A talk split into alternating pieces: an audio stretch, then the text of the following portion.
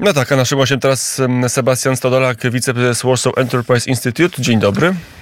Dzień dobry, witam e, Ciebie, witam szanownych słuchaczy. No, słyszymy się i widzimy się też na kanale YouTube dzięki wsparciu naszych patronów na patronite.pl kośnik radiownet. Dzięki Państwa zaangażowaniu i niezwykłej hojności możemy nasze audycje realizować, za co bardzo serdecznie 3009 naszym patronom bardzo serdecznie dziękuję. Powiedziałem, no tak, no bo tu mamy polską politykę, dzieją się różne rzeczy, różne hasła się wznosi, a tymczasem po cichutku, ale nie powolutku Unia Europejska i szerzej świat finansowy idzie w kierunku waluty cyfrowych. W przypadku Europy, na czym to polega i hasło, którego w mediach się prawie nie pojawia. Proces wprowadzenia cyfrowego euro na jakim jest etapie i po co to jest Europejskiemu Bankowi Centralnemu, panie redaktorze? Uf, to jest bardzo obszerne zagadnienie oczywiście.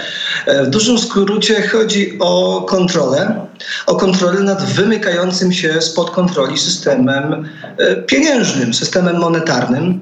Od e, kryzysu finansowego 2008 roku mamy do czynienia z falą innowacyjności w dziedzinie pieniądza. Mam na myśli przede wszystkim różnego rodzaju kryptowaluty. Zdaniem bankierów centralnych jest to niebezpieczna innowacja, prowadzi ludzi na manowce. E, te kryptowaluty to rzekomo bańka spekulacyjna, być może tak jest, to jest inna dyskusja. W związku z powyższym trzeba zaoferować ludziom alternatywę. To jest ta oficjalna wersja. Ta alternatywa będzie oczywiście lepsza, bo będzie e, kontrolowana przez rządy, przez demokratyczne rządy w ramach demokratycznego procesu. Nie mamy się czego obawiać. Dodatkowo będzie bardziej efektywna ekonomicznie, będzie dla nas, dla nas korzystniejsza finansowo. W ogóle same e, profity. Natomiast, tak jak powiedziałem, Klub problemu i rdzeniem tego pomysłu jest kontrola, próba obrony tego ancien reżimu, e, tego status quo, e, które gdzieś e, się wykluwało przez ostatnie kilka dekad w bankowości centralnej i w systemach pieniężnych, które teraz zaczęło kruszyć. To tak pokrótce. I teraz jest pytanie, jak wydrzeć tą sferę wolności kryptowalut i w to miejsce zabrać bitcoina, zabrać Ethereum i w to miejsce wstawić euro. To jest pewnie e, niemożliwe e, w taki prosty, mechaniczny sposób. My w Warsaw Enterprise Institute wydaliśmy książkę o tytule Przyszłość pieniądza. Napisał ją e, Esfar Prasad, wybitny amerykański ekonomista, jak się okazało, mający żonę Polkę. Ostatnio miałem okazję z nim rozmawiać i to jest taki typowy technokrata, a przynajmniej był, jak pisał tę książkę. Opisał bardzo obiektywnie różne trendy, właśnie kryptowaluty, ten stary typ pieniądza, fiat money, te nowe trendy w fintechu, opisał tendencje do budowy tych na walut cyfrowych, do powstawania tych walut cyfrowych i mówi, że jak pisał tą książkę, to w nie patrzył na ten aspekt wolnościowy nie interesowało go to, nie postrzegał tych walut cyfrowych na przykład jako zagrożenia. Natomiast y, mówi, że im więcej obserwuje dyskusje y, bankierów centralnych i dyskusje wokół tych y, walut cyfrowych, tym większe obawy u niego o to, że faktycznie będą służyć one do tego, żeby kontrolować nie tylko system monetarny, ale przede wszystkim obywateli na różne sposoby. Spójrzmy na, na to, jak wygląda zaawansowanie prac nad cyfrowymi walutami globalnie. Otóż y, jest kraj na świecie, który już to wdraża. I to nie w skali eksperymentu lokalnego, ale właściwie już ogólnokrajowo. Są to Chiny. Czy Chiny wdrażają kryptowaluty dlatego, że miały niewydolny system pieniężny wcześniej? Niekoniecznie. W Chinach funkcjonowały elektroniczne płatności w oparciu o aplikacje mobilne, ale też no, w oparciu o tego tradycyjnego, tak to ujmijmy, e, yuana czy renminbi prawda? Natomiast chiński rząd z jakichś przyczyn doszedł do wniosku, że będzie jeszcze lepiej, jak wprowadzi cyfrowego juana.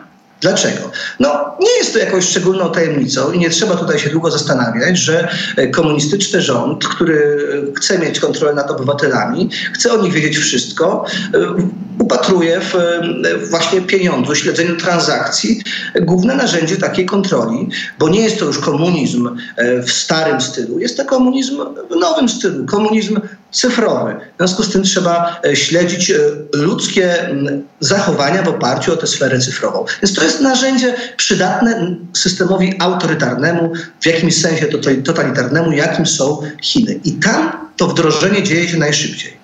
W Stanach Zjednoczonych, gdzie już też od jakiegoś czasu mówiło się o pracach nad cyfrowym dolarem, te prace raczej teraz są zawieszone. W Stanach Zjednoczonych, które są jednak kolebką wolności, myślenia o prawach e, jednostki, o ich obronie, e, jest e, ten komponent właśnie Mm, ten świadomościowy, jeśli chodzi o to, w jakim kierunku ma zmierzać system pieniądza, znacznie silniejszy niż w Chinach z natury rzeczy. Dwa różne, zupełnie przeciwstawne ustroje. I teraz Europa, jak się można spodziewać, jest troszeczkę pomiędzy tymi dwoma światami. Tak? Chociaż w teorii nie... powinna być światem zachodnim, światem wolności, gdzie... Tak było kiedyś, tak było kiedyś, teraz jest trochę inaczej. Teraz w Europie e, dominuje takie e, mniemanie, że e, ta wolność, ta niezależność, suwerenność obywateli to jest w porządku, okej, okay, jasne, tak, ten komponent jest istotny, ale gdzieś tam jest taka sfera do zarządzania technokratycznego i to jest e, z kolei inspiracja azjatycka. Więc y, okazuje się, że ta sfera zarządzania, zarządzania, technokratycznego to jest właśnie sfera pieniądza w opinii y, niektórych, niektórych, podkreślam, eurokratów. Ostatnio w Parlamencie Europejskim miała miejsce debata zresztą na temat wprowadzenia cyfrowego euro i to nie jest tak, że nikt w Brukseli nie ma co do tego wątpliwości.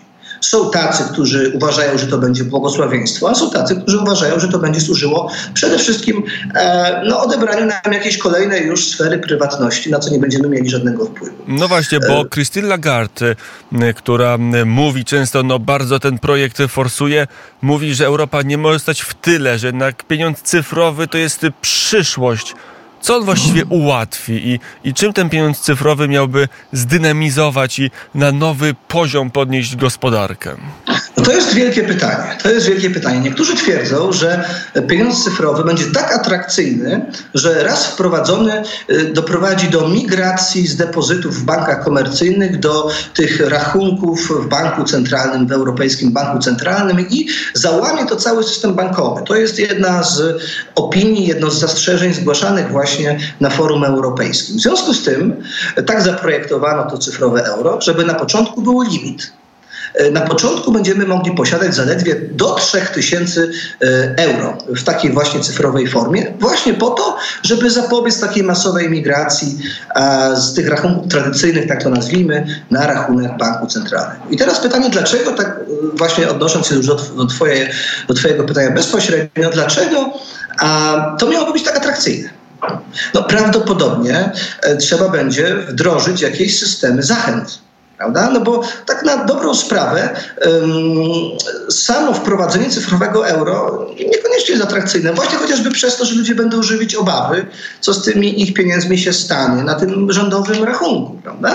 W związku z tym pewnie być może, to już są takie pomysły, żeby rozdawać na przykład jakieś e, takie e, wejściowe benefity. Nie wiem, zakładasz rachunek w cyfrowym euro i dostajesz na dzień dobry 10 euro albo 50 euro do dowolnej dyspozycji, prawda? Albo na przykład zakładając rachunek w cyfrowym euro, twój rachunek ma stałe oprocentowanie powyżej oprocentowania rynkowego. Czyli jeżeli dostajemy średnio, nie wiem, 5% z depozytu czy 4%, to odpowiednio wyższe oprocentowanie będzie e, w banku centralnym. A to euro w banku centralnym cyfrowe będzie jakimś innym euro niż na koncie, bo my w takim potocznym rozumieniu pieniądza, jak go codziennie używamy, no to patrzymy na rachunek e, bankowy najczęściej na naszym smartfonie, no i uznajemy, że to jest przedłużenie fizyczne, że ja w każdej chwili do banku pójdę, no i przynajmniej ci bardziej zorientowani wiedzą, że jest ten limit 100 e, tysięcy euro, że do tego limitu w każdej chwili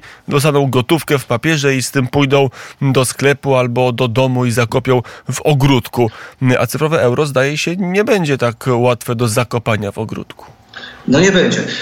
Obecnie system bankowy i system pieniężny jest tak skonstruowany, że banki centralne są tak zwanymi pożyczko, pożyczkodawcami ostatniego, ostatniego ratunku, ostatniej szansy. W angielsku jest last resort. W rzeczywistości cyfrowego euro ta funkcja banków centralnych będzie rozszerzona. Nie będą już one regulatorami, że tak powiem, rynku bankowego i dostarczycielami pieniądza do komercyjnego wykorzystania przez właśnie sektor bankowy, tylko same będą bezpośrednio wpływać na to, ile jest pieniądza w obiegu, nie będą miały tego testu rynkowego. Będzie to odbywać w oparciu o właściwie wyliczenia matematyczne. Niektórzy ekonomiści twierdzą, że to ułatwi prowadzenie polityki pieniężnej. No cofnijmy się na przykład do pandemii. Była pandemia, no to żeby uruchomić te wszystkie środki, trzeba było stosować różne, te wszystkie środki pomocowe, prawda? Trzeba było stosować różne skomplikowane mechanizmy y, pieniężne, wykupywać jakieś aktywa, coś tam sprzedawać, y, bankom, bankom komercyjnym liczyć, że te banki coś zrobią z tymi pieniędzmi, nie było to pewne, że coś z nimi zrobią i tak dalej, i tak dalej. Tymczasem w tym przypadku, jak mamy rachunek y, otwarty w Centralnym Banku Europejskim, nadchodzi taka pandemia i okazuje się, że potrzeba nam e, rozdystrybuować ratunkowo dodatkowe 1000 euro e, w ramach poduszki ratunkowej na rzecz w, w obliczu lockdownów na przykład. No to proszę bardzo, cyk, 1000 euro pojawia się na naszym koncie. Pandemia się kończy, tudzież jej koniec jest odwołany. Cyk, 1000 euro znika, bo już nam jest niepotrzebne, możemy wrócić do normalnego zarobkowania. Taki e, mechanizm w dużym uproszczeniu mógłby funkcjonować, gdybyśmy mieli cyfrowe euro, ale e, te korzyści nie powinny nam przysłonić e, kosztów. Niech te plusy nie przysłaniają nam minusów, by tak tutaj zacytować klasyka. A koszty są takie, że dobrze wiemy, jakie są trendy, jeśli chodzi o polityki unijne w różnych aspektach, chociażby związanych z politykami klimatycznymi. To jest, chce się sterować naszą konsumpcją, funkcję tak, żeby e, gospodarka nie emitowała CO2. Prawda? Czyli na przykład no, idziemy do sklepu, jak kupujemy towar, który więcej wyemitował, to nagle on kosztuje więcej naszej karcie, mimo że zupełnie inny jest rachunek w sklepie. To nie, oczywiście, to się nie stanie od razu. Na początku e, wyobrażam sobie, że będzie to coś w rodzaju ESG dla e, obywateli. Tak jak teraz firmy są objęte ESG i muszą raportować, jaki mają ślad węglowy i nie powoduje to dla nich skutków, jeżeli mają ten ślad węglowy wysoki. One tylko raportują na obecnym etapie, czyli dostarczają danych państwu, rządom Brukseli na temat swoich działań w tym obszarze. Tak samo y, można spekulować, że stanie się z um, obywatelami. Też będzie możliwe nagle automatyczne wyliczenie y, obywatelskiego śladu węglowego per jednostka przez ślepy na nazwiska algorytm. To będzie totalnie anonimowe, w tym sensie, że, y, że to nie, nie, urzędnik będzie ten ślad wyliczał, tylko algorytm. I teraz przez jakiś czas oczywiście te dane będą po prostu zbierane bez żadnych konsekwencji. Ale kto wie, i to jest to niebezpieczeństwo, jak się zbiera czy... dane, to potem mogą być konsekwencje. Y, dokładnie tak, więc kto wie, czy za czas jakiś, a to wcale nie jest niemożliwe, bo to już kilka razy w historii Unii tak było, że najpierw się zbierało dane, a potem się wprowadzało regulacje, y, czy za czas jakiś nie zostaną wprowadzone jakieś mechanizmy, na przykład regulowania tego śladu węglowego, albo premiowania ludzi, którzy na przykład emitują go mniej. No tutaj proszę bardzo, znów sobie można wyobrazić takie coś, taką sytuację, w której emitujesz mniej śladu węglowego i cyk, bonus 50 euro miesięcznie od państwa za nic, za, to, za tę właśnie oszczędność. Więc e, no, to, e, już to jest niebezpieczne. Na koniec pytanie od, od cytat z Christine Lagarde, która dała się wkręcić tak zwanym pranksterom, którzy podszywali się w zeszłym roku za fałszywego Zełęńskiego, no i zapytali właśnie między innymi o cyfrowe euro, no i by pani Christine Lagarde powiedziała tak, e, o, o, o kontrolę, czy to nie będzie sposób kontroli społeczeństwa, Mm, szefowa Europejskiego Banku Centralnego powiedziała: Zastanawiamy się, czy w przypadku bardzo małych kwot 300-400 euro moglibyśmy mieć taki mechanizm, w którym nie ma żadnej kontroli, ale to może być niebezpieczne. To jest bardzo ciekawa rzecz, bo jeżeli chodzi o limity y, czy kontrolę różnych transakcji, to y, ona jest już obecna y, teraz na mm, poziomie państw narodowych, ale nie jest obecna na poziomie eurostrefy jako całości. Ja widziałem ten, to nagranie. Nie, e, nie, nie wiem na ile ono jest, mówiąc szczerze, autentyczne, bo na przykład Krystyna Lagarde mówi tam o limicie gotówkowym, transakcji gotówkowym w wysokości e, 1000 euro, jakoby ten limit miał obowiązywać już teraz w Unii Europejskiej. To jest nieprawda, nie ma takiego limitu. Nie ma żadnego limitu transakcji gotówkowych e, w Unii Europejskiej w rozumieniu eurostrefy jako całości. E, Jest e, konieczność raportowania, jeżeli na przykład dokonuje jako o, o, transakcji i coś od kogoś kupuje, to ten, kto mi to sprzedaje, musi zaraportować odpowiedniej instytucji, że sprzedał w gotówce e, za gotówkę taki taki przedmiot. Prawda? Ale to jest raportowanie, nie jest to ograniczenie.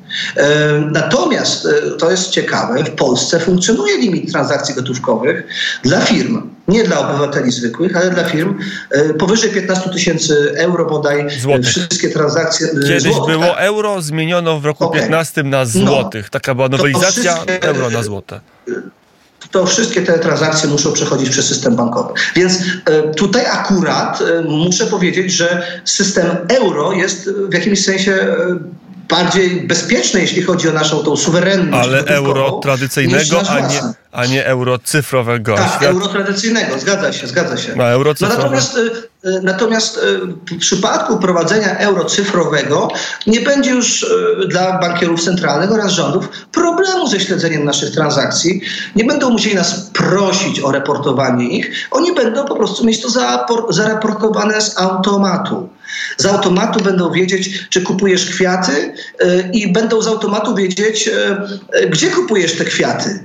I dla kogo jakby- kupujesz i dla te kogo kwiaty? kupujesz, e, Być te może kwiaty? również Sebastian Stodolak, wiceprezes Warsaw Enterprise, Warsaw Enterprise Institute. Tu musimy stawiać kropkę. Panie prezesie, panie redaktorze, dziękuję bardzo. Dziękuję również, pozdrawiam serdecznie.